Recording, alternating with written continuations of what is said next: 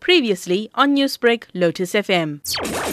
The uh, State of the Nation address is an occasion provided for in the Constitution for the President to convene Parliament and to address a joint sitting of the two houses. But it's really a very much a ceremonial occasion where the only item on the agenda is the President's address to the nation. There have been disruptions in previous SONAs. The mechanism used is the point of order.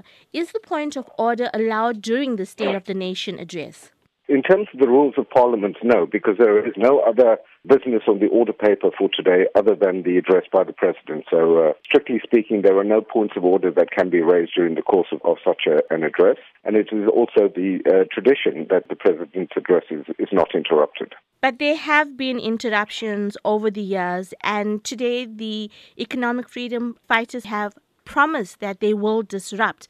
What are the procedures taken in such an instance? We've seen them uh, do this on, on several occasions in recent years to try and create uh, disorder in the House by raising often spurious points of order that have nothing to do with the President's address per se. Speaker is quite correct to rule those uh, points of order to be out of order and uh, not appropriate for the occasion they are then, you know, notified by the presiding officers that their points of order are out of order and they should desist. And, you know, often we've seen in the past that they continue to do that and to try and disrupt the proceedings of the House.